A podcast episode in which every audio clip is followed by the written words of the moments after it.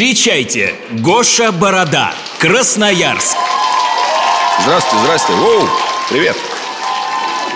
А, у моей жены в семье очень ответственная роль. А, она в нашей семье является основным поставщиком а, тупорылых родственников. Просто недавно с моим Шуриным, ну, знаете, да, кто такой Шурин? Это, получается, дебил, короче. С ним произошла вот такая ситуация. Его зовут дядя Игорь. Дядя Игорь и его жена, такие настоящие агрессивные патриоты, ну, знаете, такие вот, хвалят сына за двойки по-английскому. И у них любовь к государству неспроста. Когда-то им государство, как многодетной семье, выдало двухкомнатную улучшенку. Улучшенка – это такая планировка, которая подразумевает, что на кухне будут находиться только гномики. Ну, там же реально заходишь на кухню, и она сразу закончилась. Там даже один человек образует давку.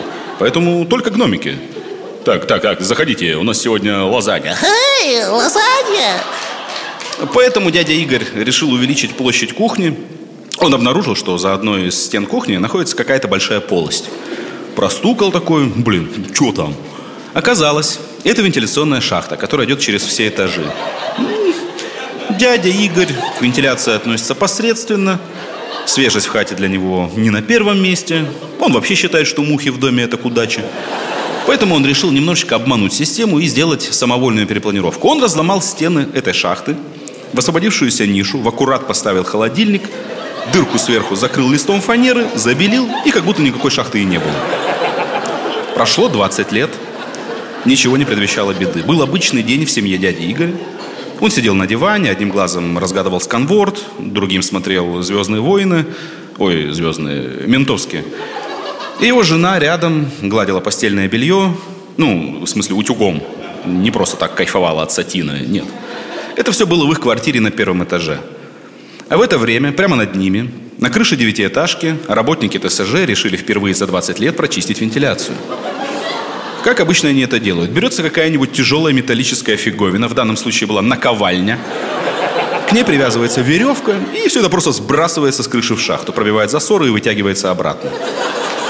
Надеюсь, вы представляете, насколько громко и неожиданно в квартире дяди Игоря появилась наковальня.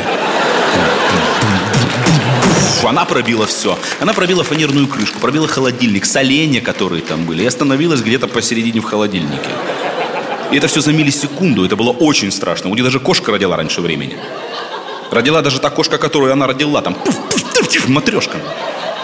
Короче, отойдя от ужаса, дядя Игорь с женой стали медленно подходить к холодильнику, а в это время на крыше работники ТСЖ принялись вытягивать наковальню обратно.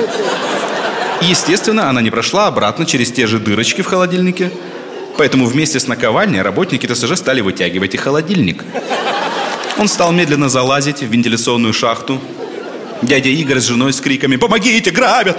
накинулись на холодильник – я вообще представляю эту странную банду грабителей. Ну что, как будем грабить квартиры? Да просто будем пробивать потолки, а там что зацепим, то и наше. Там, на крыше, работники ТСЖ подумали, что наковальня за что-то зацепилась, и позвали еще ребят на помощь. Со стороны дяди Игоря это все было похоже на игру «Перетяни канат», а со стороны крыши на зимнюю рыбалку. Они тоже тянули из отверстия еду. Ого, таймень, наверное!